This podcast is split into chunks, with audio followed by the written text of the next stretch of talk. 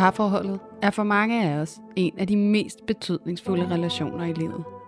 Men det er ikke altid nemt at få det til at fungere sådan, som vi ønsker det. Derfor er vi her, for at give dig alle de bedste værktøjer, vi kender, til at styrke dit parforhold og hjælpe dig til at opdage, at du ikke er alene med de udfordringer, som parforholdet kan byde på.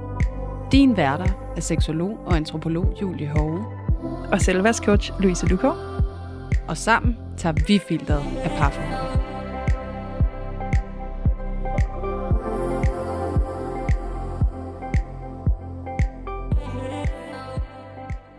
Hej alle sammen, og hjerteligt velkommen til Parforhold Uden Filter. Vi er jo lige nu i gang med vores anden runde af lytterdilemmaer, hvor at øh, vi i den her omgang taler ind i dilemmaer, som berører jalousi. Og øhm, Louise og jeg, vi har, øh, vi har snakket lidt med hinanden og sparet lidt, og blev faktisk enige om, at i forbindelse med den her runde af nye lytterdilemmaer, så ville det måske faktisk give rigtig fin mening at så prøve at genoprise jalousi som et tema. Så derfor så kommer der lige et lille opbrud i dilemmaerne i dag, og der skal vi så i stedet for prøve at tale lidt mere generelt om jalousi, sådan at I får måske en nyere version i forhold til den gamle, vi lavede for efterhånden rigtig længe siden, og så måske også et lille kig ind i, hvordan vi måske selv går og arbejder med jalousi på den ene eller den anden måde i vores liv lige nu. Så det glæder jeg mig rigtig meget til at prøve at folde ud med dig, Louise, og det bliver spændende at prøve at genbesøge noget, vi har lavet for efterhånden ret lang tid siden. Så hej med dig. Nej, Julie. Åh oh, ja, det er længe siden. Jeg sidder faktisk og bliver sådan helt nysgerrig på, hvornår var det egentlig? Jeg tror faktisk, det har været en af vores aller, aller, aller første afsnit. Altså sådan inden for de første 10 afsnit, vil jeg tro. Oh yes. Jeg ja. tænker faktisk, det kunne være sjovt at se her, om jeg lige kunne finde det, så vi kan se, hvornår det faktisk er fra. Fordi det er jo også vildt spændende, at vi kan komme ind på det på ny. Fordi vi er jo også vokset, vi er også blevet klogere, vi har jo også nogle nye erfaringer, nogle nye synspunkter at sætte på det hele. Ikke? Så øh, Mm. på den måde bliver det jo vildt spændende lige at genopfriske det her tema. Ja, lige præcis. Og noget af det, som jeg faktisk sådan erindrer fra det afsnit, vi lavede på det tidspunkt, det var, at noget af det, som vi kredsede ret meget om i jalousi, det var måske mere det her med at acceptere og tolerere, at vores partner kunne have et begær efter nogle andre end os. Ja.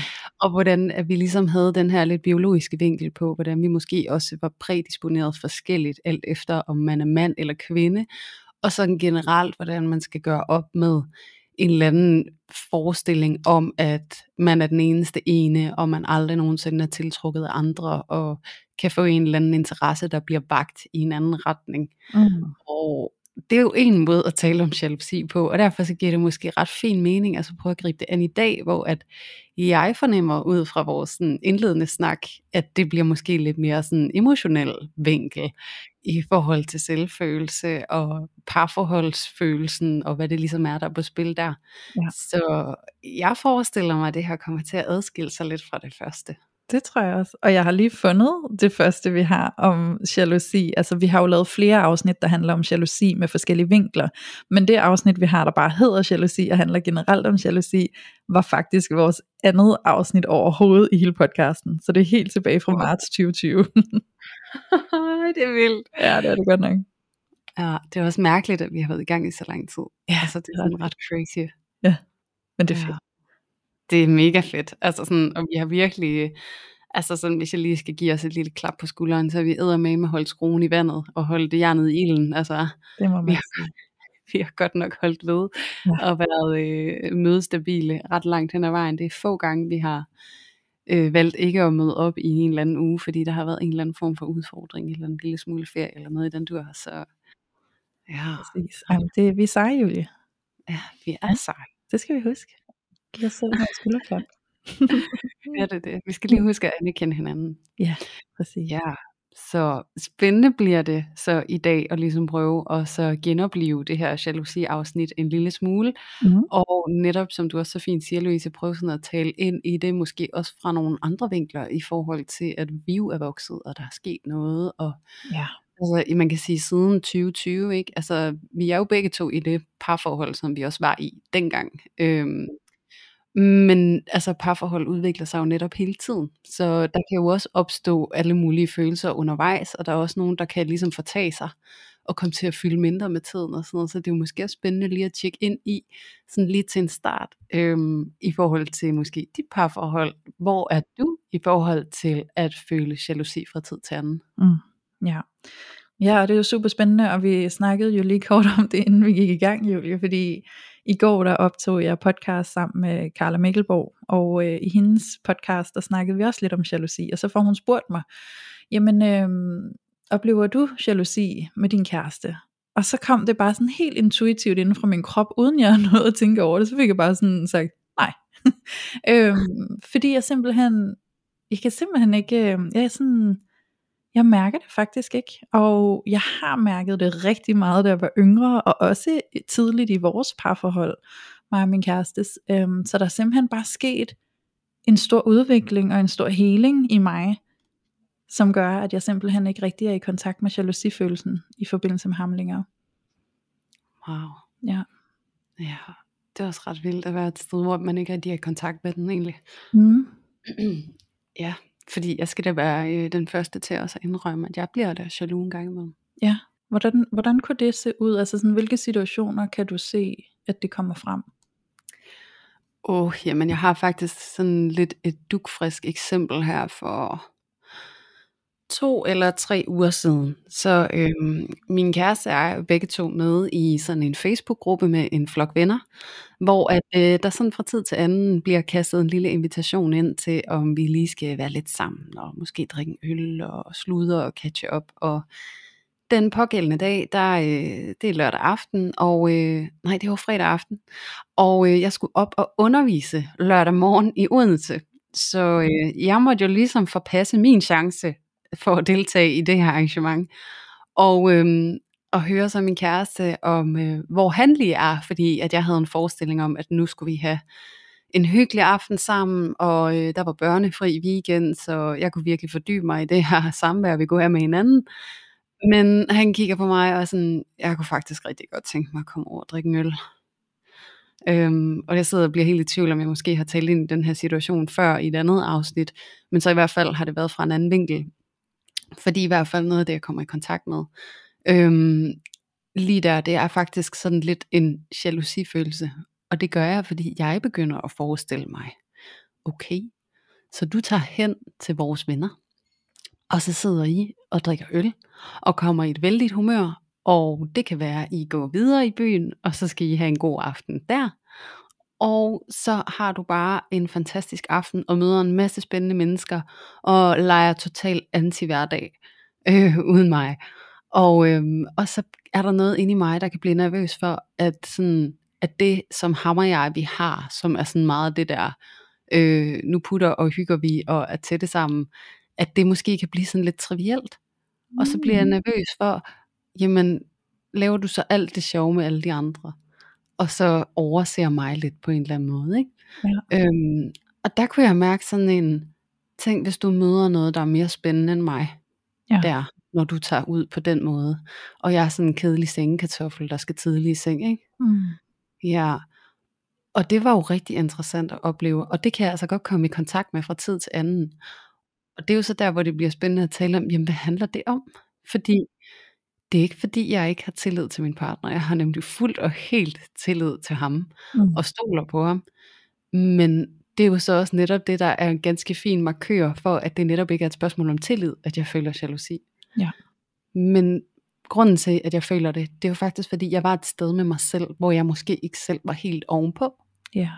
Jeg havde det ikke helt vildt fedt med mig selv, og jeg kunne godt få sådan en, netop som jeg også sagde før, sådan, om så er jeg bare sådan en kedelig sengekartoffel, ikke? Altså sådan, jeg har ikke noget spændende at byde ind med, og så er der alle mulige derude, der er meget sjovere og meget mere spændende end mig. Ja. Øhm, og igen det der med, at det blev så tydeligt, at det var et udtryk for min egen selvfølelse. Ja. At jeg mærkede den følelse af jalousi lige i det moment. Ja. Ja.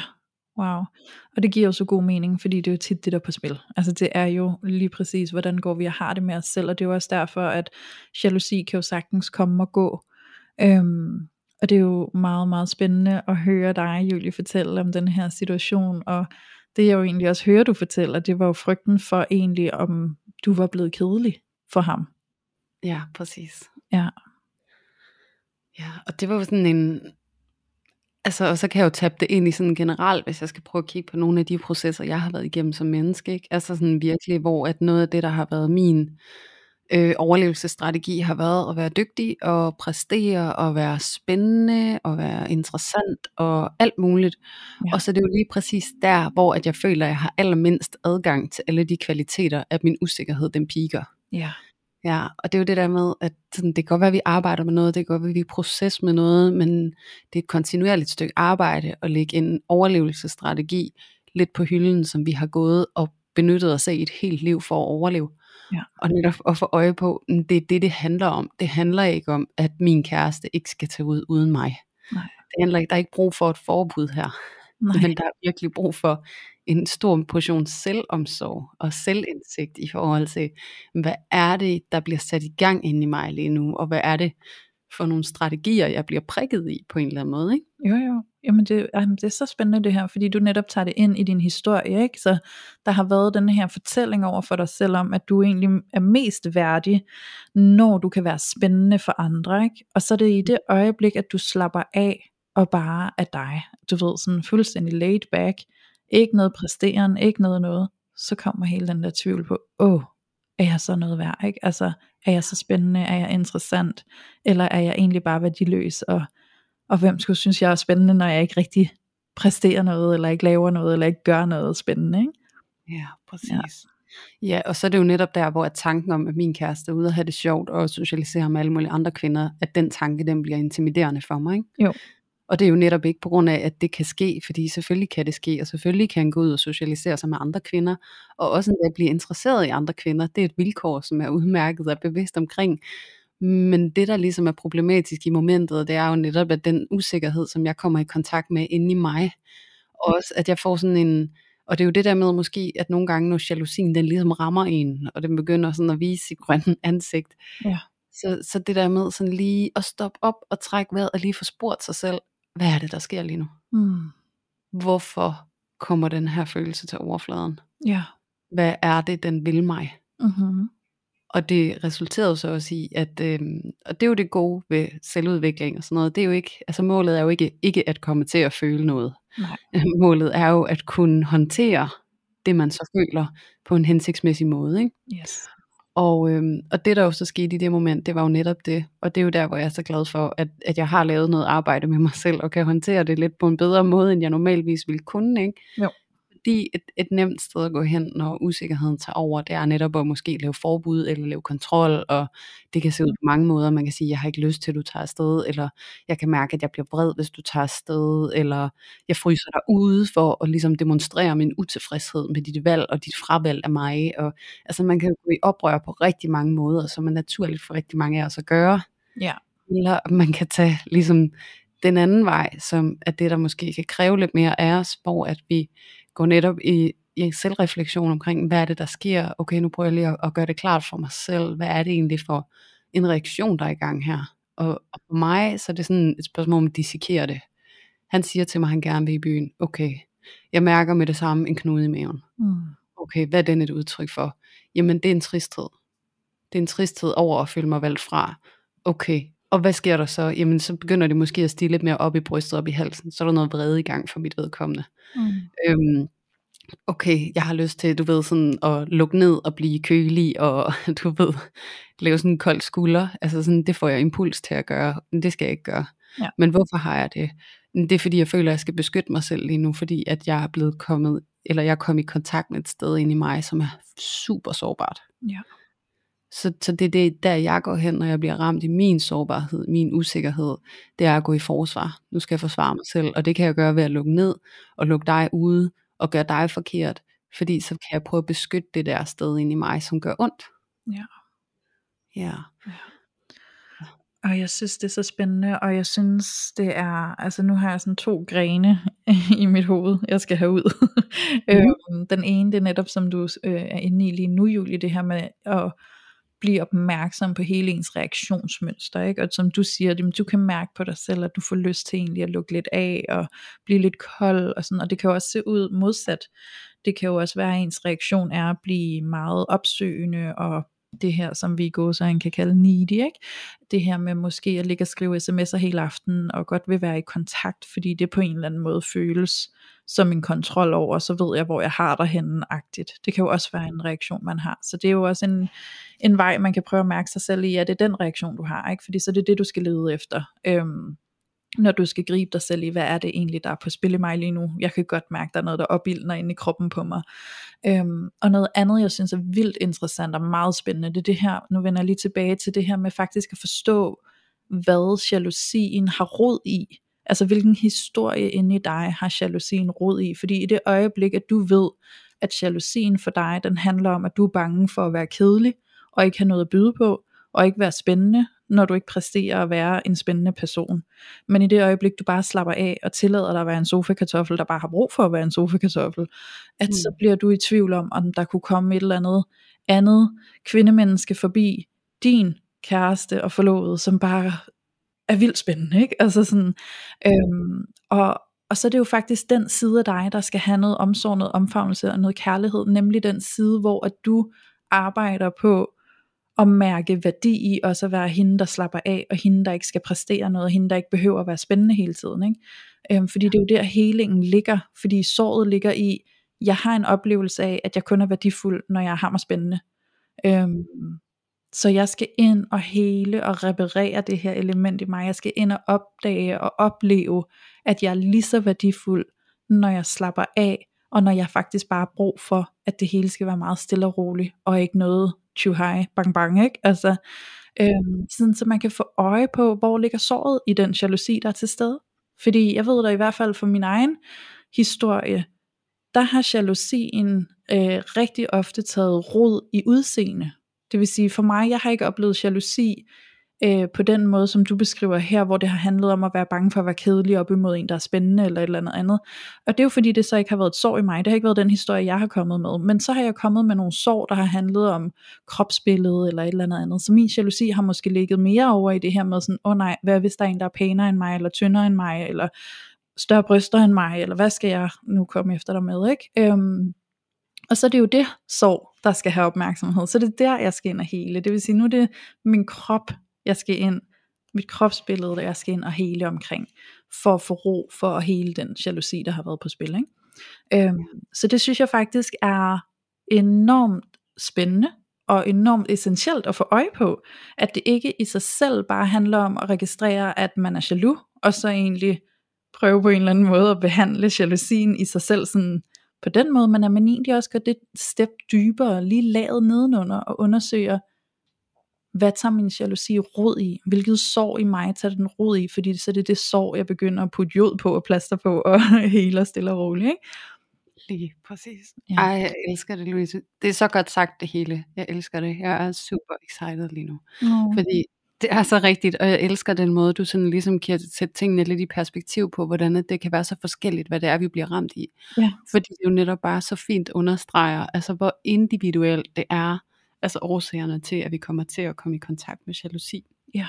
Og, sådan, og hvor dybt det kan ligge i forhold til hele vores oplevelse af os selv, og den tvivl, vi kan komme ind i livet med, hvor at, at vi går og tvivler lidt på, sådan, er jeg berettiget til kærlighed, og er jeg værd at elske, af den ene eller den anden årsag. Jo. Og hvordan at jalousien altså ikke betyder noget i sig selv, men hvordan den er virkelig, virkelig spændende og væsentlig markør i forhold til at komme i kontakt med noget, der trænger til opmærksomhed. Ja. Så man kan også se det der jalousi som sådan et lille flag, der vinker, hallo, der er noget herover du skal kigge på. Ja. ja. ja, der er et sted her, du ikke har taget dig af dig selv, hvor du har været for ukærlig, og hvor du ikke har givet den omsorg, der er behov for. Mm. Øh, og det synes jeg jo er så fint, at, at du viser det på den måde med de to meget forskellige eksempler, vi jo har, ja. men som jo har givet anledning til samme grundlæggende følelse af jalousi. Ikke? Jo, præcis. Jamen det er så rigtigt. Altså det er så spændende, fordi det er jo virkelig bare det der med at komme ind og se, at jalousien er jo et signal for et område i os selv, hvor vi føler os utilstrækkelige. Og derfor danner den her historie over for os selv om, at fordi at jeg føler mig utilstrækkelig på det her område, så kan jeg ikke være fuldendt værdig at elske. Så hvorfor mm. skulle nogen have lyst til at vælge mig, hvis der er en anden en, der er tilstrækkelig på det her område, hvor jeg ikke er tilstrækkelig, eller hvor jeg ikke føler mig tilstrækkelig. Øhm, men det vi skal huske på, det er, at vi alle sammen er et helt menneske, som både er tilstrækkelig og utilstrækkelig. Øhm, så vi er jo den fulde pakke, vores pakker ser bare forskellige ud, så der er jo ikke et andet menneske, der går rundt og er 100% tilstrækkelig i alt. Øhm, men det tror jeg nogle gange, at vi kommer til at bilde os selv ind, fordi lidt ligesom hvis vi skulle tale ind i de her to forskellige øh, sår øh, hos dig og hos mig, som har kunne fremkalde jalousi, jamen så hvis jeg så en, en øh, kvinde, som jeg tænkte, åh, oh, hun har den helt vildt perfekte, smukke silhuet, øhm, så kunne jeg måske glemme alt om, hvilke områder hun kunne være utilstrækkelig på, ikke? fordi jeg bare ser hende som værende fuldendt, fordi at hun udfylder det, som jeg vil føle mig utilstrækkelig i selv. Øhm, ja. Og det skal vi jo virkelig være opmærksomme på. Ikke? Altså det er jo også det der med at vide, at der hvor vi føler os utilstrækkelige, eller den historie vi har om, hvem vi skal være, eller hvordan vi skal se ud for at være øh, elskværdige og værdige til at blive valgt af en partner, det kommer sig jo også af de historier, vi har fået med os fra det vi var små. Ikke? Så der har jo nok været nogle tidspunkter i din barndom, hvor du har følt dig valgt fra af dine forældre, øhm, eller du hele tiden har fået at vide, at der er en bestemt måde, du skal være på, så begynder du automatisk at indstille dig på, at det er sådan, du skal være, for at høre mm. til, og for at få lov at få en plads hos andre mennesker. Ja. Og i det øjeblik, at du så ikke føler, at du lever op til det, så er det jalousien træder ind, fordi du tænker, åh oh, nej, jeg er ikke tilstrækkelig, og jeg har lige glemt at være den der, jeg har lært, jeg skal være. Og nu er jeg faktisk alt det, jeg har fået at vide, jeg ikke må være og så er der nok nogle andre, der er bedre til det end mig, og så bliver jeg jaloux. Ikke? Øh, så det er ret spændende at komme ind og egentlig afklæde den der jalousi, og se hvad for nogle traumer, der ligger nedenunder den, sådan så vi kan gå i helingsarbejde med selve kernen af udfordringen, der ligger i jalousien. Ja, lige præcis. Ja. Lige præcis. Så væsentligt. Og, og så tænker jeg jo også, når du siger, at det kan ligge i opvæksten og nogle historier derfra, men jeg tænker, at det kan lige så vel også ligge i de tidligere forhold, vi har haft. Og måske nogle gange de allertidligste, hvor vi, altså for mange vedkommende, er der, du ved, i start teenageårene, hvor at man ligesom får den første kæreste, og der er også hele den her øh, seksuelle udforskning, og det ene og det andet, og jeg ved i hvert fald for mit eget og for mange andres vedkommende, så kan den, hele den periode i ens liv også være øhm, betonet af sådan lidt et kapløb, sådan hvem kommer først, altså ja. hvem har prøvet dit, og hvem har prøvet dat, og sådan der er ligesom noget prestige i på en eller anden måde, at, at udforske noget i, i den dur, ikke? Øhm, og det har der i hvert fald været øh, for mange i min egen generation, at det har ligesom præget billedet, hvor det måske også er noget, der er i forandring. Ja. Men i hvert fald, så kan det jo også være med til at afle nogle fortællinger om, om man er en spændende en at være sammen med, om man er villig til at prøve nye ting, og om man er nysgerrig, og man er eksperimenterende, eller har man måske været mere tilbageholdende, ja. og er man så måske blevet dømt for at være sådan lidt snærpet, eller kedelig, eller hvad det end måtte være, ikke? så kan det jo også blive et usikkerhedspunkt senere hen, som kan give anledning til, at man kommer i kontakt med jalousien. Ikke? Altså sådan, at de der gamle tidlige fortællinger fra, fra øvrige parforhold, og fra teenageårene egentlig op til nu, ikke?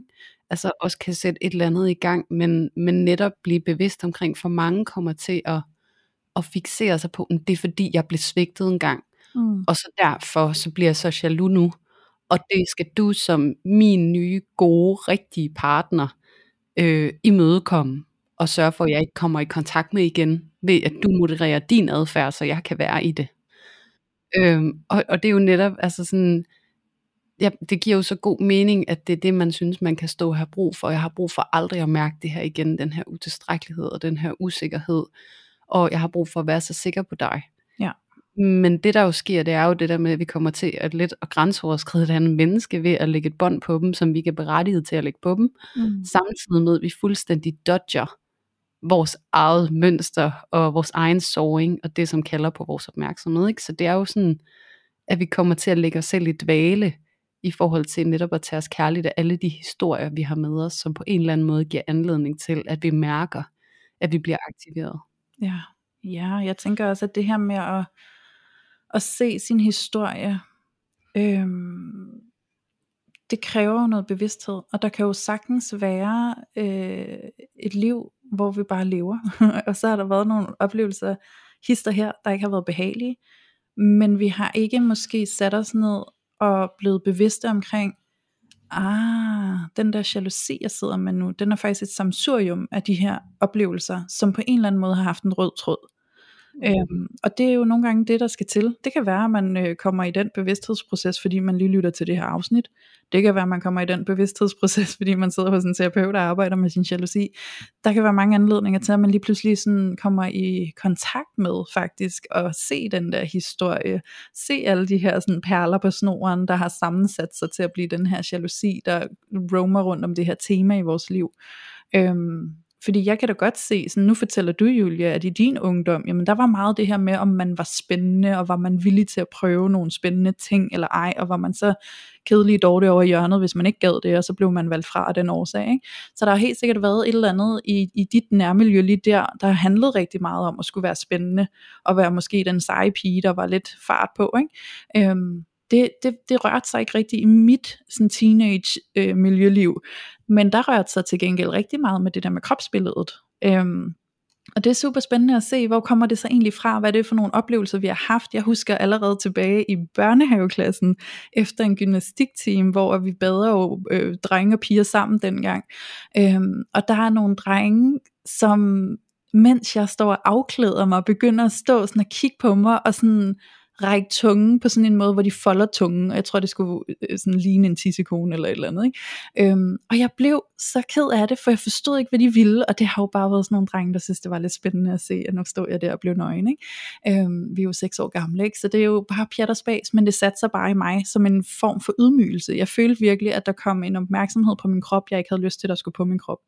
Øhm, og siden da, der kunne jeg faktisk ikke lide at gå i bad i gymnastik, og fik lov til at lade være med at gå i bad og gå ud på toilettet og vaske mig i stedet for i helt solo. Ikke? Øhm, og så har der jo ellers bare været oplevelser siden da, igennem min øh, historie, ikke? hvor at så bliver jeg ældre, og så begynder jeg at få bryster, og så er der nogle piger, der sådan griner lidt, hi, du er ved at få bryster og sådan noget. Ikke? Øhm, igen den der oplevelse af at blive blottet ude uden for min egen kontrol, eller hvad jeg ikke egentlig havde lyst til at være villig til, ikke? Øhm, eller være med til, eller hvad man skal sige. Og så husker jeg op i min teenageår, hvor jeg begynder at få en kæreste, og han får lige smidt sådan en kommentar, da vi står i kiosken oppe i Superbrusen, når der er de her magasiner. Sådan, jeg ved faktisk ikke, om det stadig er sat sådan op i supermarkederne den dag i dag. Men der var ligesom sådan en kiosk, og så var der sådan en masse blade og magasiner der foran kiosken. Og så er der et med en øh, skuespiller på, der står i bikini, og hun er tynd, og hun har store, store bryster, og helt afbladet hår og alt muligt andet. Øhm, og så får han desværre bare lige udtrykt sådan, åh skat, hvis du så sådan der ud, så er jeg bare knippet dig hver dag. Og jeg står der 17 år gammel, og tænker bare, okay, så er jeg bare intet værd, hvis jeg ikke ser sådan der ud, ikke? Så det er det der med at se hele rækken af de der perler på snor, altså sådan det der med, at det er det samme tema, der går igen, såringen, den ligger på det samme tema igen og igen og igen, er der nogle oplevelser, der tapper ind i det tema, og det er derfra usikkerheden begynder at lande, og det er derfra, at vi begynder at have en jalousi, der roamer rundt om lige præcis det tema for os hver især, ikke? Øhm, ja. Og det er jo også spændende, fordi jeg er sikker på, Julie, hvis du går din historie igennem, så kan du sikkert også godt se, at det der med at skulle være spændende, eller villig til noget, og sjov, eller hvad det nu kan være fart på et eller andet, at det sikkert er sådan noget, du har oplevet over flere omgange i forskellige situationer. 100 procent. Ja. Og man kan sige, det er jo interessant, ikke fordi jeg voksede op i sådan et hjem, hvor at, at at jeg måske skulle gå lidt af banen, med mindre at jeg havde noget positivt at byde ind med. Ja. Og jeg fik rigtig meget positiv opmærksomhed, hvis jeg var øh, kæk og interessant og øh, smart og spændende og alt det her. Og hvis ikke at jeg kunne være alt det, så, så trak jeg mig for mig selv ikke? og gik på værelsen. Øhm, og hvordan at jeg så netop, da jeg bliver teenager, også tapper ind i lige præcis det, at det er det der, det, det mine øjne og min opmærksomhed falder på. Ja. Så det er jo også det her med, at jeg har været prædisponeret for at netop at kigge i den retning i forhold til at afsøge min egen utilstrækkelighed. Ikke? Jo. Øhm, og hvordan at vi netop er prædisponeret på forskellige måder, fordi det kan jo også være, det kan godt være, at man ikke har fået kritik på sit udseende øh, derhjemme. Det er meget lidt sandsynligt. Det er heldigvis de færreste af os, der får det som børn. Men til gengæld så er der rigtig mange af os, der vokser op med forældre, som giver deres eget udseende en høj grad af kritik. Eller andre voksnes kroppekritik. 100%. Så det ja. der med, at, at der er en kritik rettet mod at kroppen ja. generelt, så er det ligesom der, hvor at vores øjne de falder på, når det er der utilstrækkeligheden bor. Mm. Og så er det også det, der kommer til at aktivere mig senere, og det er det, jeg kommer til ligesom at være opmærksom på i et ja. eller andet format. Og det er så også værende i forhold til den usikkerhed, som giver anledning til jalousifølelsen. Ikke? Jo. Ja. ja. Ja, og jeg tænker sådan, vi skal sådan begynde stille og roligt at nærme, nærme os en afrunding, men mm. jeg kunne egentlig godt lige tænke mig, fordi at at nu har jeg jo i tale sat det her, øh, hvad kan man sige, den her personlige oplevelse, som en helt lang og fin samtale udsprunget af. Øhm, og så tænker jeg også lige at skylde lytterne og fortælle, hvordan det endte. Ja. Øhm, ja, fordi, Ja. ja, det er det, fordi at, øh, der kom en invitation til noget øl, og øh, jeg skulle noget andet. Jeg kunne ikke være med. Mm. Det kunne min kæreste, og jeg begyndte at lave alle mulige forestillinger om, hvor spændende det blev derude, og hvor kedelig en sofa, øh, kartoffel jeg så måtte være. øh, klip til, at jeg begynder at gå i en eller anden form for selvreflektion omkring, hey, hvad er det, jeg oplever lige nu? Hvad er det, der sker? Hvor kommer det fra? Mm. Øhm, og hvad har jeg brug for? Og klip til, at min kæreste jo er lige ved siden af mig. Og han kan altså godt mærke, at alt det her, det foregår på min inderside. Og det er jo det, der sker, når man er i parforhold over længere tid, så kalibrerer man sig lidt med hinanden. Ja. Og så kan man altså godt mærke, når der er et eller andet, der lurer. Ja. Øhm, og jeg lægger mærke til, at, at han bliver sådan lidt sådan tilbageholdende måske, og sådan, og jeg vil ikke lige nødvendigvis trykke på noget, og, og det kan jeg godt mærke, det er fordi, jeg allerede er begyndt at ose på det tidspunkt af usikkerhed, og alt det her, der sker inde i mig, og den her jalousi over alle de potentielle spændende damer, han skal møde, og den her misundelse over ikke at kunne være med. Øhm, og øhm, klip til, at jeg så øh, siger til ham, at øh, hvis du kan mærke, at der sker noget lige nu, så er det fordi, der sker noget. Ja. Øhm, og det var egentlig fint at få det sagt, og sådan sådan, okay, mm, har du lyst til at sætte ord på, hvad det er?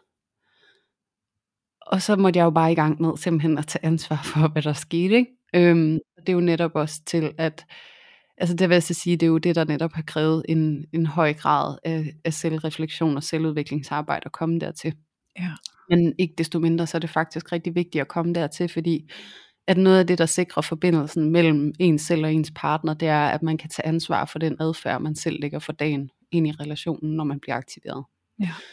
Ja, og øh, det måtte jeg også gøre, og så siger jeg, jeg kan mærke, at jeg bliver lidt kold, jeg bliver lidt distanceret, og det er fordi, at jeg er såret. Jeg fortalte faktisk mere eller mindre, hvad der skete.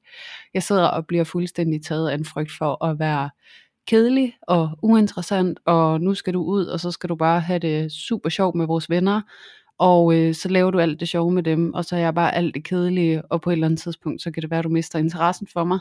Og det, hele den frygt, den er jeg bare fyldt op af lige nu. Ja. Og det føles bare rigtig sandt ind i mig. Jeg ved godt, det ikke er sandt, men sådan føles det ind i mig, og jeg kan mærke det, at få impuls til at gøre det, er at trække mig fra dig, og sige til dig, at du bare skal tage afsted, men så også give dig fuldstændig den kolde skulder, fordi jeg ikke har lyst til at vise dig den her side af mig, fordi jeg ikke er stolt af det. Jeg synes, det er svært lige nu. Ja. Ja, Det var så flot, Julia. Altså fordi det er jo virkelig det mod, det kræver, når vi faktisk tør at bare stå i det, vise det, og så kan vi kommunikere om det på en fredelig måde, ikke? Fordi på den måde, så er du jo heller ikke ude i at gøre ham forkert, for at ville tage afsted, eller påtage, hvad hedder det, pådrage ham en eller anden form for ansvar for dine følelser, eller noget som helst andet, men du åbner jo bare op og fortæller, hvordan du har det, og så kan han jo prøve at møde dig i det, ikke? Det er det. Fordi alternativet ville jo være, at jeg prøvede sådan at trække min dårlige følelse ned over ham, og, f- og korrigere hans adfærd på en eller anden måde. Ikke? Jo. Øhm, eller bare lukke fuldstændig af, og så straffe ham på en eller anden måde, for den, den smerte, jeg selv mærker indeni. Ikke? Ja. Men det der med at turde blotlægge det, og sige det som det er. Mm-hmm. Fordi at, at mit dy- dybeste ønske jo er, og det er jo også noget af det, man kan øve sig på, når man sidder og er taget af følelserne og meget kort op i det, det er, hvad er det i virkeligheden, jeg godt kunne tænke mig? Ja. Jamen, jeg kunne godt tænke mig, at det her ikke skulle være styrende. Jeg kunne godt tænke mig ikke at have det på den her måde. Jeg kunne godt tænke mig, at min kæreste skal føle sig fri omkring mig. Altså, det er sådan, at jeg ikke skal give ham ansvaret for det, som er svært for mig, men at han kan være her, fordi det er også det, der gør det rart at være her. Ja. Øhm, så hvordan kan jeg tage mest muligt ansvar lige nu? Og frelægge mig mest, altså lad være med at frelægge mig mest muligt ansvar, ikke? Jo, præcis. Og det er ja. Jo det, der kræver, at vi, altså, for at gøre det, kræver det jo også, at vi forstår, hvad der sker inde i os. Præcis. Og det er jo derfor, den der bevidsthed og den der refleksion er så hammervigtig. Så vi skal jo kunne forstå, hvad der sker, for at vi kan i talesætte det. Og selv hvis vi ikke forstår, hvad der sker, så kan vi jo stadig godt i talesætte, at der sker noget, men jeg er ikke helt sikker på præcis hvad. Så lige nu er det eneste, jeg kan fortælle, det er bare, at jeg kan mærke, at jeg er påvirket, og jeg er lidt sårbar. Øh, men, men du skal vide, det er helt okay, du tager afsted. Det skal du gøre. Jeg kan bare lige mærke, at jeg dealer med nogle følelser i det. Ja. Ja. for det er jo slet ikke sikkert, at man kan sætte så mange ord på, hvad der reelt set sker. Nej, netop. Øhm, og der kan jo også være noget i, og det, og det er jo så også interessant, ikke? At, at måden min kæreste reagerede på, det var, at han blev sådan lidt usikker, og sådan, at han kunne mærke, at han mistede lysten til at tage afsted, fordi han syntes, det var ubehageligt. Nå. At det var den måde, jeg blev ramt på. Han havde ikke lyst til, at jeg skulle have det på den måde. Nej. Men hvor det så også bliver vigtigt for mig at insistere på, jamen det skal du. Ja. Altså fordi det, der sker lige nu inde i mig, det har jo intet med dig at gøre. Det er ikke noget, du kan gøre noget ved. Du skal ikke rette din adfærd til, for at, at styrke det her sted inde i mig. Mm. altså det er så okay, du tager afsted. Jeg skal nok klare det. Ja. Altså sådan, det er okay for mig at være i kontakt med noget, der er sårbart. Fordi jeg ved, hvad det er. Jeg ved også, hvad jeg skal gøre ved det. Jeg skal møde det kærligt. Jeg skal ikke gøre det forkert. Jeg skal ikke prøve at få dig til at gøre noget for at få det til at gå væk. Jeg skal faktisk have tillid til, at det er okay. Ja. Det er okay, at det er svært. Og det er okay, at du tager ud. Og vi er okay. Og jeg er okay. Og det her, det er jo bare lige sådan kigge ind i noget af det, som er min historie. Sådan, og det er jo det, der nogle gange også kan være det, der hjælper. Det er, at vi tillader det at være der. Ja, fordi havde du nu, altså var løsningen blevet, at han skulle blive hjemme, så havde du faktisk heller ikke fået muligheden for at styrke dig selv i det område, vel? Altså fordi så var det jo bare blevet lappet. Øhm, Præcis. Og det havde skadet relationen. ja. Ja, så det er så godt. Altså det er så godt, at han tog afsted, og du fik muligheden for bare i talesætte det, og så I egentlig begge to fik muligheden for at rumme, at den følelse er til stede, og det er ikke farligt, at den er til stede. Nej, lige præcis. Og det endte også med, at, jeg, at vi gav hinanden en krammer, og så tog han afsted, ikke? Ja. Og, øh, og jeg havde det rigtig godt med, at han tog afsted. Og jeg ville have Mhm. haft det rigtig stramt med, hvis han blev. Fordi at, at det var også netop det der med, når vi kommer til at tage ansvar for, hvordan hinanden har det. Ja, Det er altså en mørk vej at begynde at gå ned af. ja det er. Øh, hvor vi begynder at moderere vores adfærd. Og de ting, vi selv mærker er rigtige for os. Og de ting, vi har lyst til for at undgå, at den anden kommer i kontakt med noget svært. Ikke? Og sådan, nu hvis vi skal snakke tilknytningsperspektiv, så er vi jo undvigende, undvigende. Så, øh, så det der med, at vi undgår alt, hvad der er svært. Ja. Øh, og så lukker vi det bare ned, i stedet for at fejre det ind under gulvtæppet. Ja. Øh, hvor vi godt ved, det er ikke den vej, vi skal ned af. Fordi at så skaber vi mere distance i vores relation, end vi skaber nærhed. Ikke? Jo. Og også, at det er sundt for mig at mærke og erfare gang på gang, at alt det her, der føles så frygteligt og svært og tungt og ubehageligt, at det overlever jeg, og det kan jeg godt klare, og at jeg egentlig er vokset ind i en tillid til, sådan, jamen, det, det, det kan jeg godt klare. Mm. Og det er okay, det er her, og det er også sådan det der med, at når vi tillader følelserne at være der, så når de besøger os, så føles de også langt mindre intimiderende, end de har gjort til at starte med. Ja. Fordi vi bliver mere bekendt med det, og vi har fået erfaringer med, at det her har jeg mødt før, og jeg klarede det. Så det kan jeg igen. Ja. Så det er jo det der med at byde det velkommen på en eller anden måde, og også at man som par øh, tillader det at være svært, og at man ikke for alt i verden prøver at undgå alt, hvad der er svært, fordi så lægger man sig altså selv i, og sin partner i en spændetrøje, det er svært at komme ud af. Det er der ingen tvivl om. Så øh, det handler virkelig om at skabe de der gode erfaringer med det, som vi kan mærke, hvis den gradvist bliver stærkere af. Ikke? Øhm, Ja. Fordi det er jo også, altså det er jo det, som healing i virkeligheden er. Det er jo lige pludselig, når vi mærker, at det ikke føles truende for os længere at have de følelser. Og at de følelser stille og roligt måske går lidt i baggrunden, fordi de ikke bliver vækket lige så meget eller lige så ofte. Ikke? Lige præcis. Ja. Ja, så i det her afsnit, der kan man sige, at øh, som en update til vores første jalousi-afsnit, så Ja. har vi jo virkelig slået et slag for, at øh, jalousi i rigtig høj grad er udtryk for, at der er behov for en indre proces og en indre bearbejdelse af nogle usikkerhedspunkter, langt højere grad end det et spørgsmål om tillid til en partner. Mm-hmm. Fordi, at som en lille disclaimer, der er jo nogle relationer, hvor der måske har været tillidsbrud, og hvor en af parternes reaktionsmønster kan være at søge udad og få bekræftelse, når de kommer i kontakt med deres usikkerhed. Øhm, og så er der jo tale om en reel udfordring. Øh, men i mange af tilfældene, når vi mærker jalousi, så er det faktisk en kalden på et indre arbejde, hvor at der er en usikkerhed, som, som trænger til lidt omsorg. Mm, ja, lige præcis. Ja, vigtig, vigtig pointe lige at få med her til slut. Ja. Ja. Så øh, det var virkelig fantastisk, Julie, at lave en lille frisk update på det her tema. Jeg synes virkelig, der kom nogle gode ting frem. Øhm, og tusind, tusind tak for at dele din personlige oplevelse, som, som du delte i dag, som ikke var så gammel. Ja, velbekomme. Mm.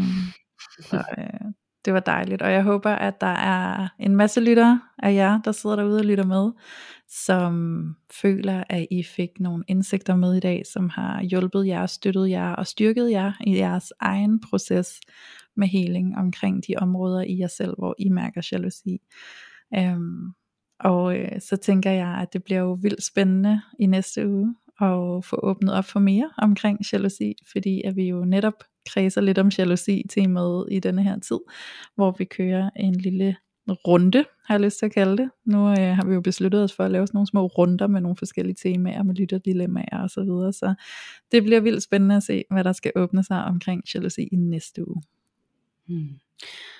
Ja, og med det sagt, så en kæmpe opfordring til, at I sender jeres dilemmaer ind til os. Og øh, I kan både sende jeres dilemma som en lydfil, men I er også hjertens velkomne til at sende jeres dilemma på skrift, hvor vi så læser det op i podcasten.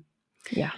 Ja, så vi håber virkelig på at modtage alle jeres spændende dilemmaer, øh, sådan at vi kan få mulighed for at runde dem her i vores lytterdilemma-afsnit. Det er en kæmpe fornøjelse at kunne sidde og være hands-on på noget af det, som faktisk rører sig ud hos nogle af jer. Så tak for jer, som øh, viser os tilliden og, og sender jeres dilemma i vores retning.